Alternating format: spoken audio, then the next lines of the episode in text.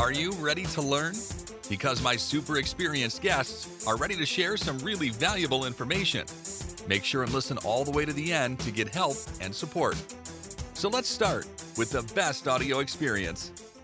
Hello guys, welcome to our show. Good people, welcome. Bad people, welcome. Anyone who wanna learn more about SEO, about EEAT, experience, expert, authority, trust, welcome, because we are going to cover these topics and tell you how you can increase SEO results. I'm so excited to discuss this topic with Bryan Cush. How are you? Good, Anatoly. It's great to be back. That was a hell of an intro. You definitely upgraded last time we talked. Yeah, you know, I usually tell my team to create something new. I don't limit them with their creativity. Just tell, I need short intro, but interesting, because bounce rate is high, you know. If you don't provide something different that others have, it's hard to get attention, to win attention, and it's better, of course, to be straightforward, to share about the main topic, but sometimes we need to create short intro that can help our listeners to learn more about our speakers. And Bryan, before we start, just tell more about yourself, experience, background, remind about your business, and how you can help others to win SEO results in medical and healthcare industry. Certainly, no, I appreciate the opportunity and the conversation. High level, I'm a co-founder of an agency and technology firm called Tidal Health Group. We've specifically been in the healthcare space since inception, and we really just solely focus on two things of building authority, which is our definition really of organic growth. How do you position someone that may be doing something in the physical world that isn't a topical authority, but how do you translate that digitally so then algorithms, users feel the trust and indication to their topical strength? And then acquisition, which is a little bit more straightforward on just like, how do you then acquire your ideal patient that kind of meets your expertise and authority? Mm-hmm. Nice.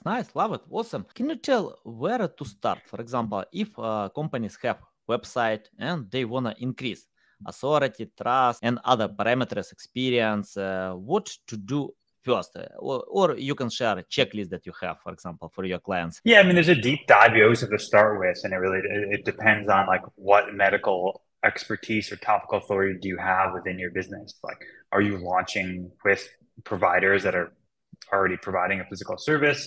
Do you have some kind of advisory board? Do you have someone that can act as the kind of medical reviewer or understanding medical consensus?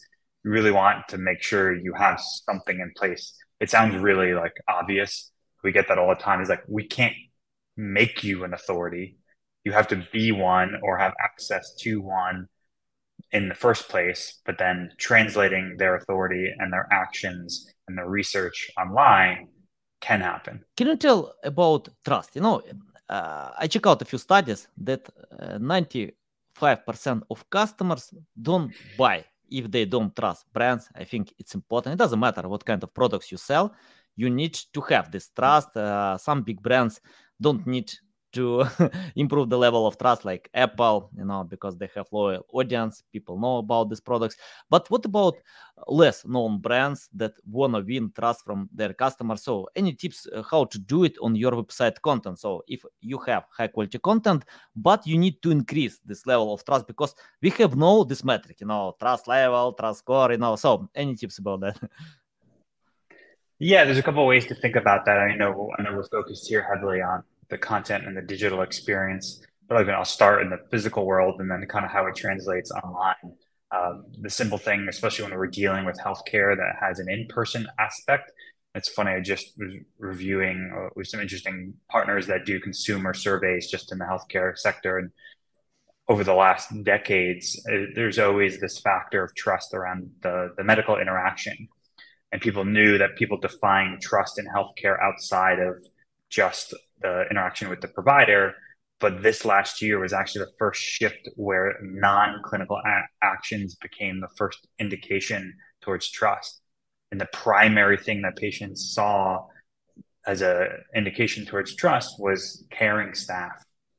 And I'll kind of walk through from that is that sits to me at like the foundation of, are you answering the consumer's problem? For them, they want to make sure that their entire experience with the healthcare system is taken care of, not just that 5, 10, or 20-minute interaction with the provider.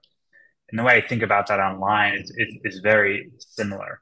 that when you're thinking about from a content perspective, we often start with our, if we're interacting with a provider or someone with a clinical background, the language they use is so massively different than what your end consumer says and does. Like in our world, we deal with a lot of providers that are doing research, producing publications and grants, and that's great within their medical community because they all need to understand an equal language. But then when you try and take that authority and transfer to online content, they don't do the groundwork to understand, well, how do people search for what you're an authority in? Because we don't know what our problem is. We don't know who treats it. We don't know what brand to go to yet. The simple metric I always use is somewhere around 80% of healthcare search is symptoms and conditions. It's the simple layman things that we're suffering from that are harming or hurting our day-to-day life. We don't know what we've been diagnosed with. We don't know who treats it. We don't know what brand to go to yet. So you're playing in this tiny little playground of your expert language if you don't start speaking your consumer's world. Mm-hmm. Yeah, nice, valuable. You know, many years ago, like, yeah, in 2018, 2017, I had a client in weight loss niche. You know, this client sold weight loss supplements, and I promoted this client for 2+ years. And yeah, that was a good time. Then medical update hit in 2019, and all content were written, even rewritten, you know, by copywriters who didn't know the topic. So we lost traffic, and that was hard to recover. We stopped our cooperation because it takes time and resources to, I don't know, like to rewrite all this content. But you know what I found? I usually learn more about my clients before promotion. For example, I learned a lot about weight loss. That's why I usually drink water, you know, more time than taking pills and shakes. After learning enough time, because, you know, people are looking for simple solutions when they buy these weight loss pills, shakes, but water can help a lot more and cost almost nothing, you know. And I want to ask you how you learn medical and health industry, because marketers can't compete with doctors, people who have real experience, but we need to understand how it works, how it can help, because you focus a lot on medical niche. Right now I focus a lot on trading, crypto, investing, and I spend so much time to learn about that, to understand how it works, technical analysis, how to trade smart. By the way, I can't do it because I usually lose money, but I understand what people are looking for. So can you tell how you learn about medical industry and your loving topics, and where you can pay more attention, like weight loss, I don't know, anything else like that? Yeah, your weight loss example is an interesting one where I don't know the answer to this. Maybe you can tell me. Is you may have the like world leading authority in weight loss from a medical perspective that could be producing or writing your content, but if you're not properly citing or indicating that person within the information, the algorithm doesn't know that. And in that update instance, whatever you were saying could either been medical consensus, basically saying, yeah, this is the right thing to say medically, but if you're not backing who that person is behind this, the algorithm doesn't see that as a signal of trust. Or you could kind of be bucking the curve, and if you're saying things that aren't medical consensus without any kind of clinical indication to why, that's basically like a double ding, and that algorithm is going to basically say, well, how come all these other trusted healthcare brands are saying this about weight loss and you're saying something different? We're going to put you on a higher pedestal to prove why what you're saying should be considered a consensus information.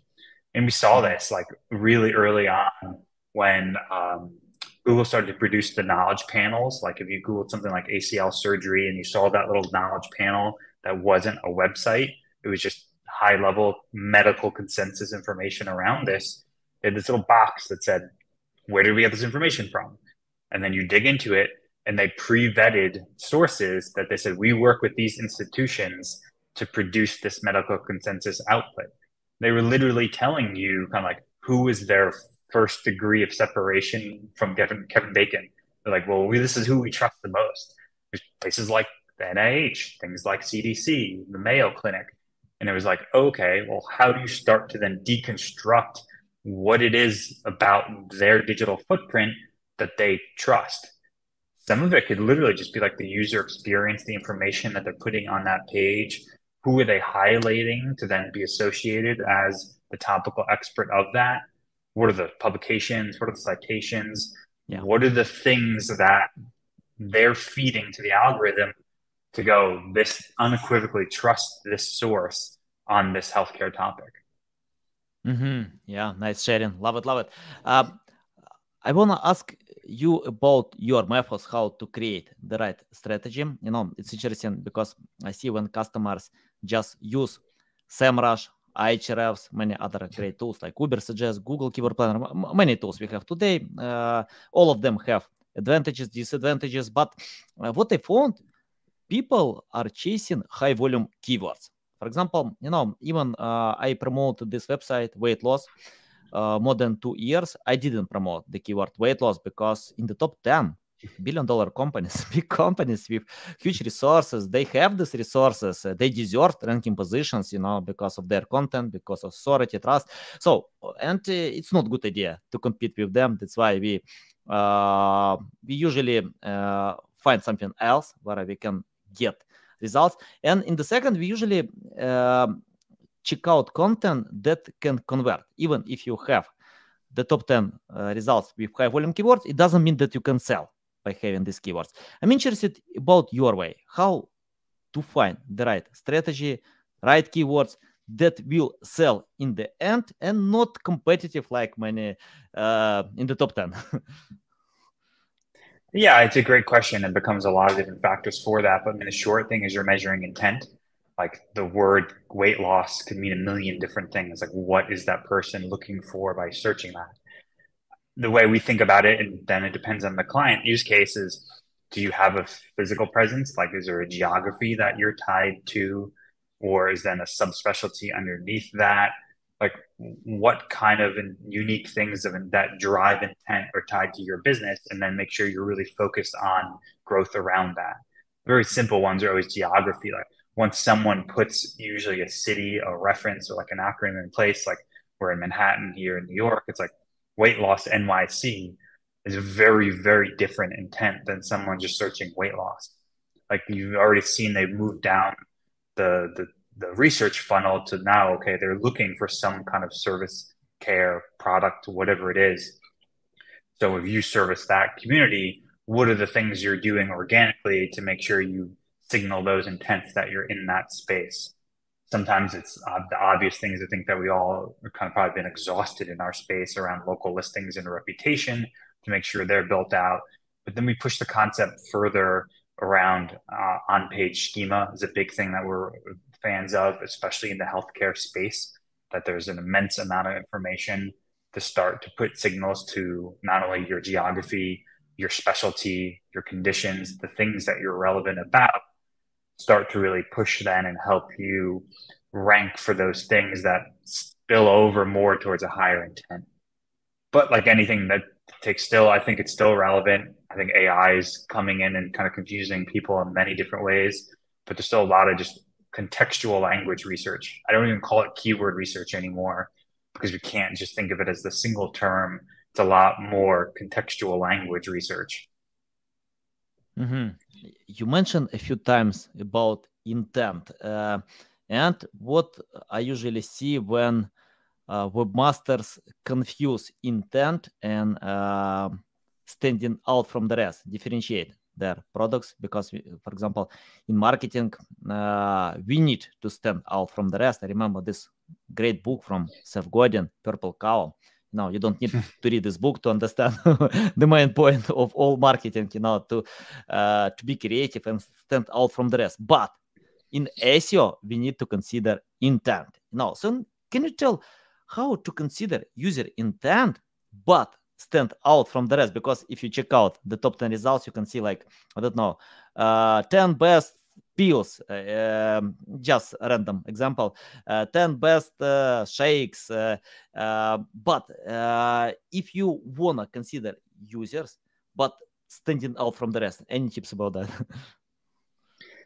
Yeah, I think we're starting to spill over a little bit more almost into like branding, user experience side, which is, oh, there's so many more factors that play into what I think the umbrella of SEO or the complexity of like an SEO manager really has to face now, I think has evolved in a more complex way over the years. But high level, the way I think about that is like, we're very much, especially from the healthcare perspective, is like, it's so common for people to try and just compare themselves like tactically in healthcare. Like, oh, well, we have 10 research publications around this topic and they have 9, or we have 10 specialists and the newest doctor in this. The end of it, like the consumer doesn't give a shit about that. Like you're not addressing their core issue. And often it's something that they're in fear of, especially with healthcare. Like people aren't in market shopping for healthcare.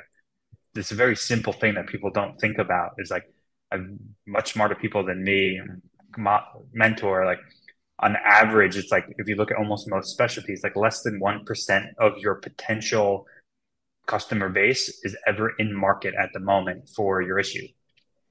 So what I'm trying to walk into is that is intent. Often what we're looking at it is the acquisition user is this, like, we're all trying to focus on this high, like performance marketing, everyone going after like the person that we think is about to make that decision, which is valuable. And you want to address their concerns, but you also want to address that kind of 99% that aren't in market at the moment as well. I hope that gives somewhat of an answer. Like we're very much of the school. Like we're not trying, I go more the blue ocean strategy, which I could draw some parallels to Purple Cow, is like, we want people to associate to the brand what's important about us. That's important for the consumer, not just how we're better than who we think our competitor is. Mm-hmm. Yeah. Interesting. Interesting. You mentioned about AI, you know, I cooperate with many great authors who can write for Forbes, Investopedia, many other prominent great websites, and I found all of them, without any exception, use ChatGPT. And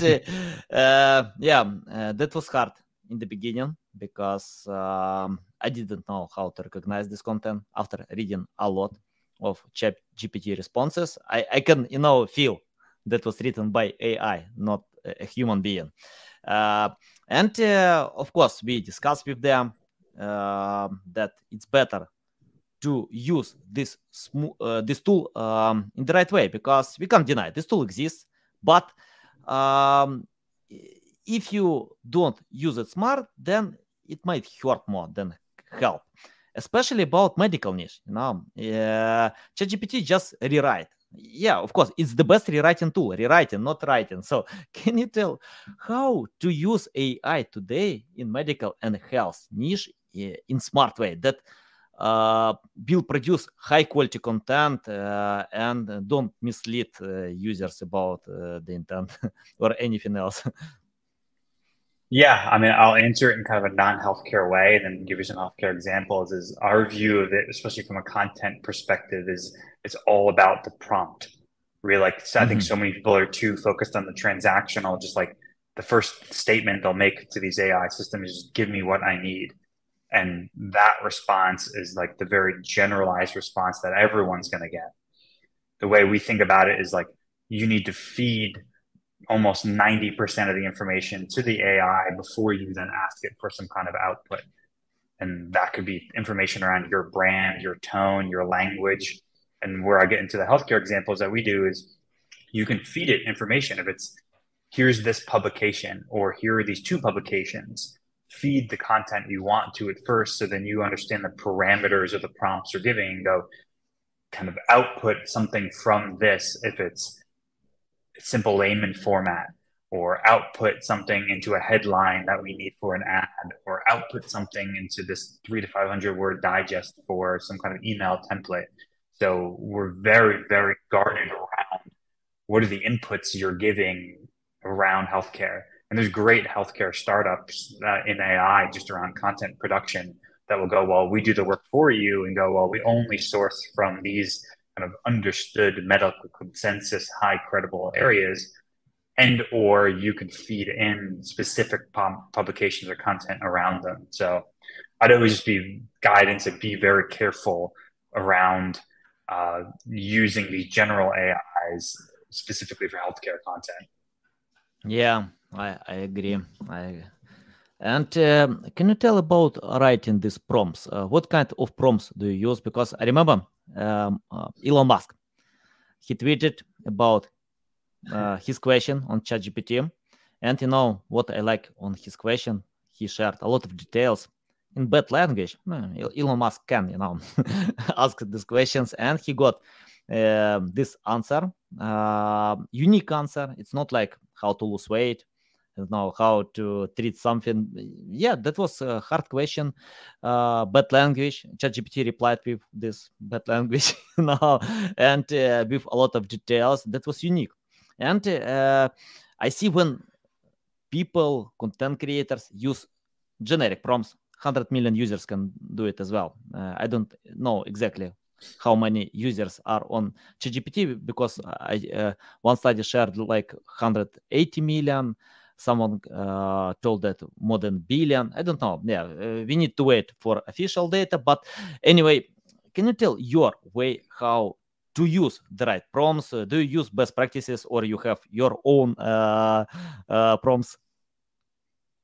There's best practices, but I think we're all still learning. And I can't say for sure this is what happened to Elon Musk, but it's why ChatGPT allows you to save your threads, where you can go back and find a conversation that you had with the system and then continue to either feed more prompts or pull information out.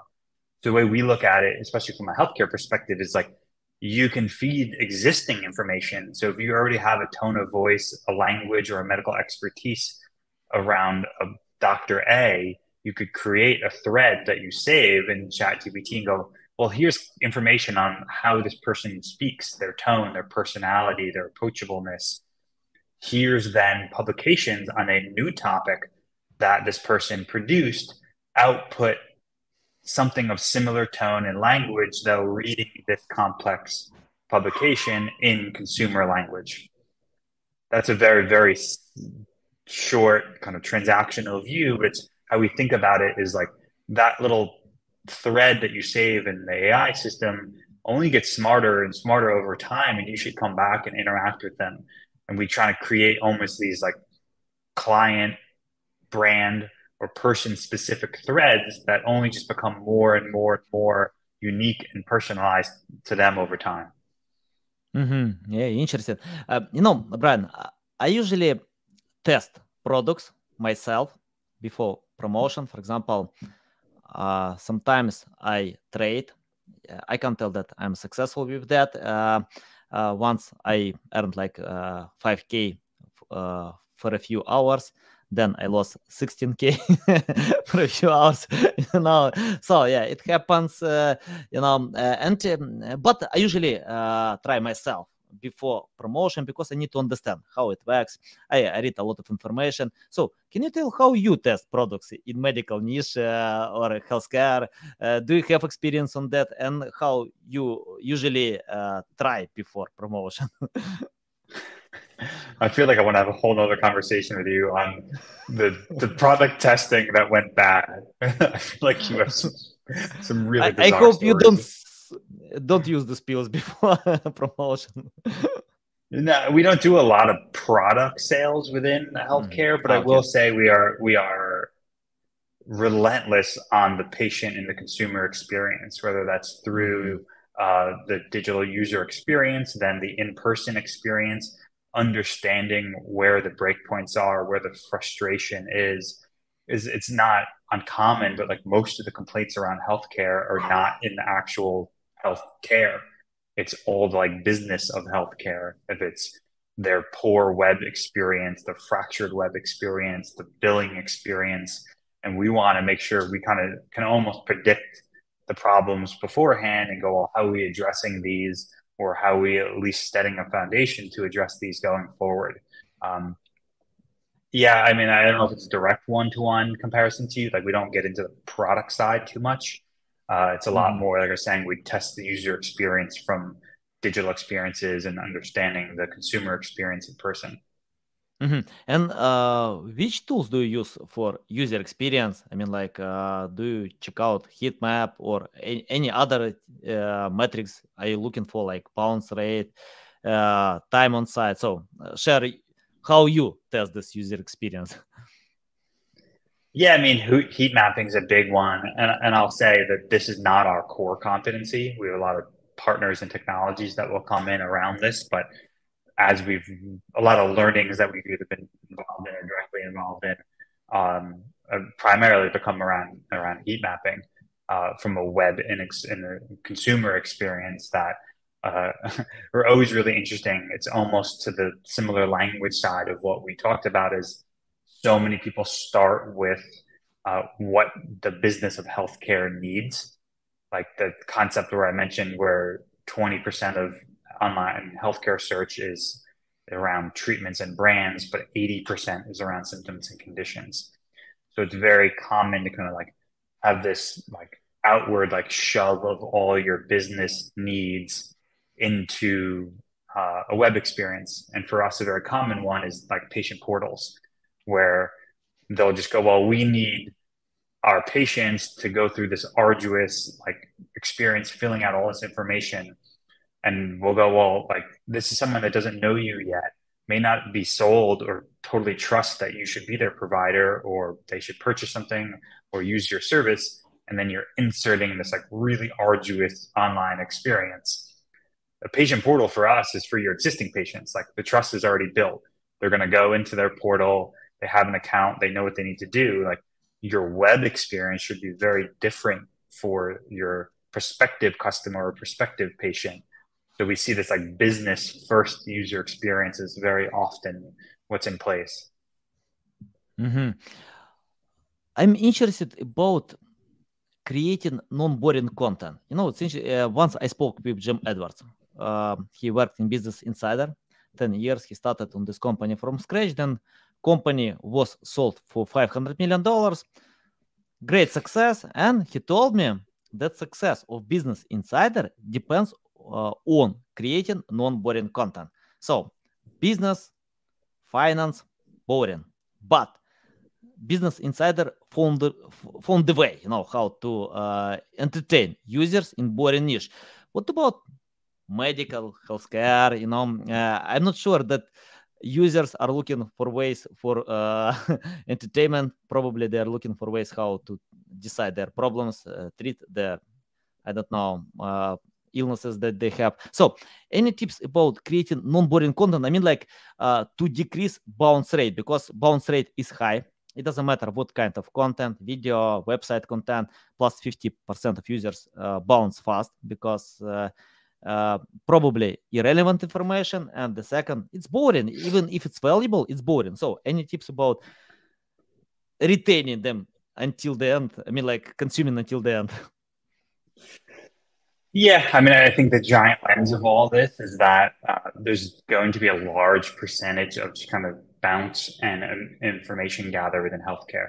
Like I was saying, like, the rough number is 99-1, that like 99 people are just researching healthcare. They're not in market for something. Like I was saying, that point, like, people aren't out shopping for healthcare. So there's just inevitably this. It's still a valuable interaction in that moment, even if you don't think there is this long tail retention or sale of it, because they're associating your brand with that information. So that's kind of just a high level lens comment to that. I think what you're going after, to me, is still a language problem. Like, we produce a lot of videos, and the difference, like I'd say, our team thinks about it is we come in with like a prompt script. Like, we're telling the providers what questions to ask and answer, what language and keywords to say and insert. We're doing this pre-research going, you may want to talk about medical topic X, but how people search for it and the language they use is way over here. So let's make sure that you use and are engaging on information So they have this kind of contextual relevancy of what the hell you're saying. You may be talking about something that they haven't been diagnosed with yet or treated yet. So we need to make sure you're talking to them where they are in their healthcare journey. Past that, I mean, I think it's a personality thing as well, too, that I think we all, it's funny, I think about it, I like ingest a lot of business and finance information. And I find myself, I always go back to the ones that someone has created a unique perspective and a personality on the information. I enjoy hearing it from that person more, even if it's the same information, than someone else that just produces it dryly. Mm-hmm. I want to touch about link building because, you know, the last time I see different opinions about link building, because like 5 years ago, almost everyone consider link building, even Google in 2015. If I remember correctly, Andrei Lipitz from Google shared that three most important algorithms: content, link building, and rank brain. Today, Google replies to this question a few times that link building is not the same that was before, so impact less. And I see many companies don't use link building. I spoke with big brands like Wise.com. They have 25 million traffic. A few days ago, I spoke with marketers from their team and many other great brands. They don't use link building. But how to get this authority? If it's important for EEAT to get this authority, that's why we need link building, or we can skip it if we have some benchmark. I mean, like if you have authority, it's enough, and it's better to pay attention to create high quality content. Any tips about that? Yeah, I mean, I'd love to hear. I didn't get to watch the one around Wise.com as well, and they're a great platform. I'd be curious how they think about it as well from a finance perspective, because it's not like that resource and energy just goes away, or the target has to have moved. So then what target are they defining? When I think about in healthcare, I come back to that example with the knowledge panel example. I was saying in our world, like the more deep technical world, and there's people probably definitely smarter than me. For me, it's schema, and a lot of it's entity-based markup. So our world is really starting to then try and understand entity relationship. So in healthcare is a great example because you have a provider, which is an entity, is a name, and then they're often associated to a brand, which is another entity. Their schooling is a different entity. Their publications, their associations, and the books they've written, these are all entities within them. So how do we produce and help the algorithm understand the association to these entities and the nearness to them? We always think about that of, we were never really big on backlinks, even the last 10, 15 years, because of the high bar of healthcare. And then I think what you're leading into is that they're shifting more towards that as well, is that they've made it really clear anything, and I say they, mostly Google, but Google and Bing, that anything related to healthcare and finance, it's on you as the site owner to basically convince us that the entity behind it is of authority. So we think of that like, we always make this joke that's kind of like 6 degrees of separation of Kevin Bacon. And we call Kevin Bacon the CDC, NIH, Mayo.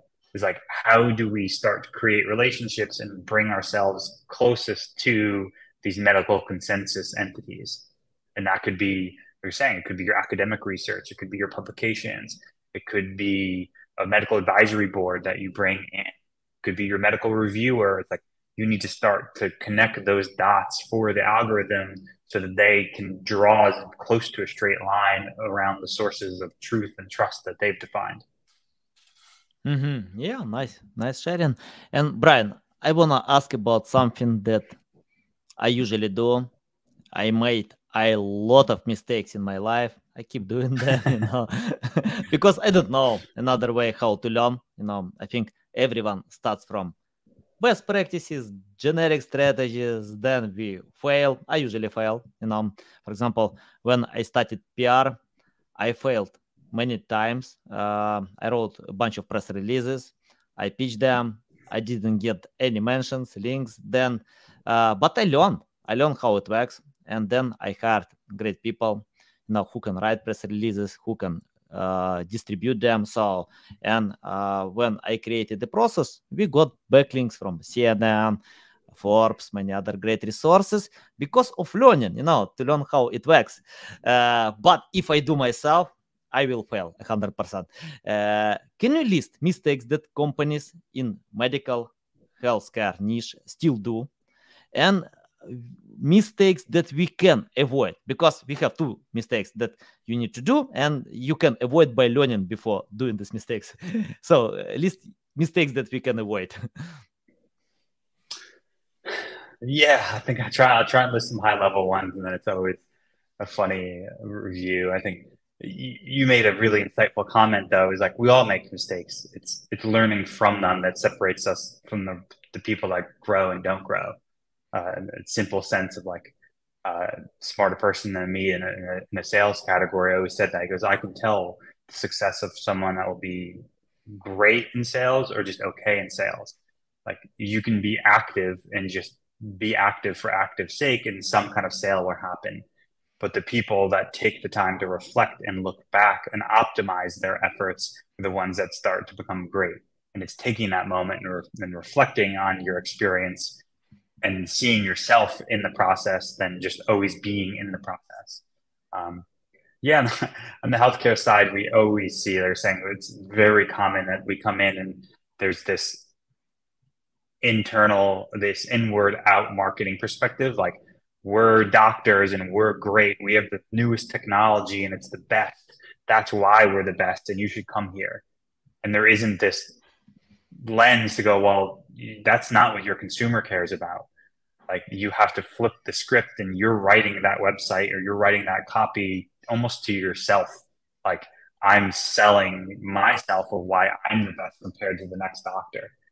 But you have to be able to understand that you're not producing information for yourself or your community. You're producing yourself for a potential consumer, which is the provider, or sorry, which is the patient. That's still, I mean, decades in, healthcare communications and branding still kind of struggles with that point of like, who are you actually communicating to?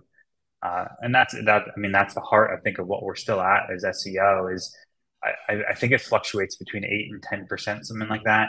But it's the largest category of online search is healthcare. Like the volume behind it is tremendous.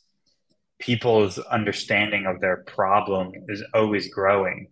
Like COVID was that black swan that every specialty had COVID and within search.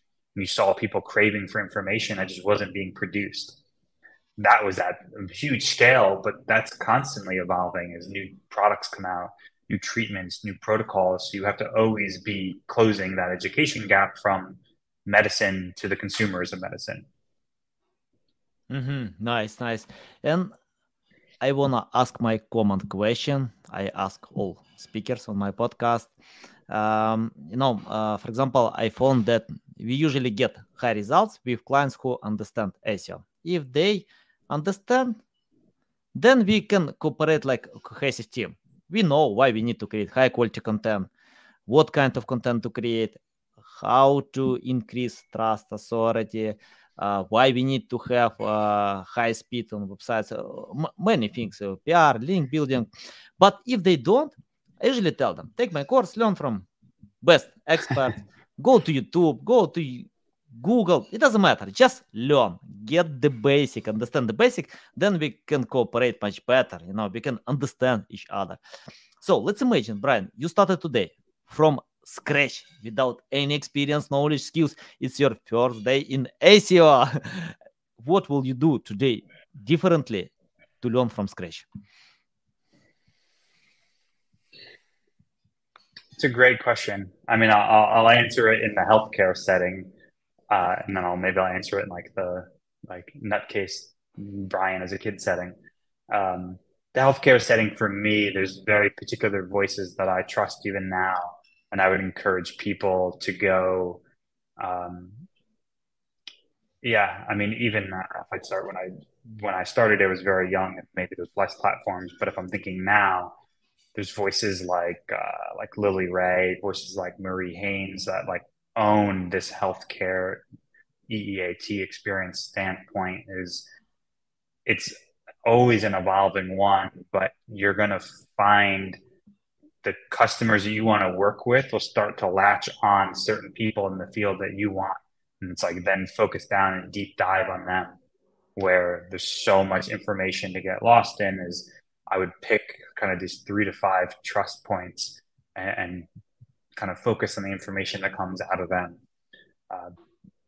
That I'm more of the like niche down specialty type. So I vote and kind of advocate for that because SEO is becoming much more complex. So I'd vote more in the kind of specialty range of picking a topic in that sense. Mm-hmm. Yeah, nice. By the way, guys, you mentioned Lily Ray about EEAT, and she wrote checklist for my SEO course. So if you need a checklist from Lily Ray, a lot of points, you know, you can find the same checklist online, but it's more, if I remember, like plus 40 points that you can consider in your EEAT. So yeah, open, check out, analyze, and she highlights the most important, less important, what you need to consider. And Bryan, my final question about the future. You know, we mentioned AI, and I read a few articles that AI can change medical industry as well. Even in Canada, some medical companies can treat cancer and other diseases by using AI technology. And I'm interested about the future. What kind of future will be in your vision? I mean, like we will have scenario from Matrix, Terminator, or something else, you know. So any vision about the future, take your crystal ball and let us know what will be. I'm much more of a half glass full, so I'd say more default optimist in this. So definitely not the Terminator vibe. The world, when I think about healthcare marketing and communications, the world I'm excited about is the language side. I mean, there's great startups in one particular that we're working with that has actually produced AI that will sit at the moment of consultation and interaction between the patient and the provider. And in real time, they're actually producing a summary for the provider for their own ops and medical notes reasons, but they're then also producing a consumer translation of what was just told to them. Something around like 80% of information is not retained at that moment of clinical interaction. So imagine walking out from your care in this very personalized, digested and translated language. And I think the more we can identify and close that gap of difference of language from the marketers to the admins, the clinical care is just going to only improve people's adherence and people's willingness to be more proactive with their care because they're going to understand it. Mm-hmm. Yeah, nice. Bryan, it's a big pleasure to get in my show, to learn from you. You always share valuable insights. You're so kind to share this value. Let us know the best way how to keep learning from you, how to follow you, how to reach out to you. Yeah, personally, I'm most active on LinkedIn, so I'm happy to kind of connect or ever take any questions, comments on there. And then my company is Tidal Health Group, so you can always go on TidalHealthGroup.com and learn about us, sign up for our newsletters. We're trying to be pretty active in that space. Mm-hmm. Okay, guys, you can find the link to the website, to LinkedIn account in the description below. Thanks again for your time, Bryan. A big pleasure. So valuable. You lead me in the emergency room. I need to spend time to consume all this information, you know. So too many funky products we're taking. Yeah, you know. So we decided to learn about SEO in medical niche, but I need to spend time on this room, you know, emergency room, you know, to consume all this data. Guys, thanks a lot for listening, watching us. You can find all the links in the description below, and see you next time. Thanks for listening to this entire podcast. Please rank your experience in Apple, Spotify, Google, or any other platforms that you may use. Also, please share your ranking mark on chat at SEOtools.tv to get a special gift. We'll see you soon on other valuable audio podcasts.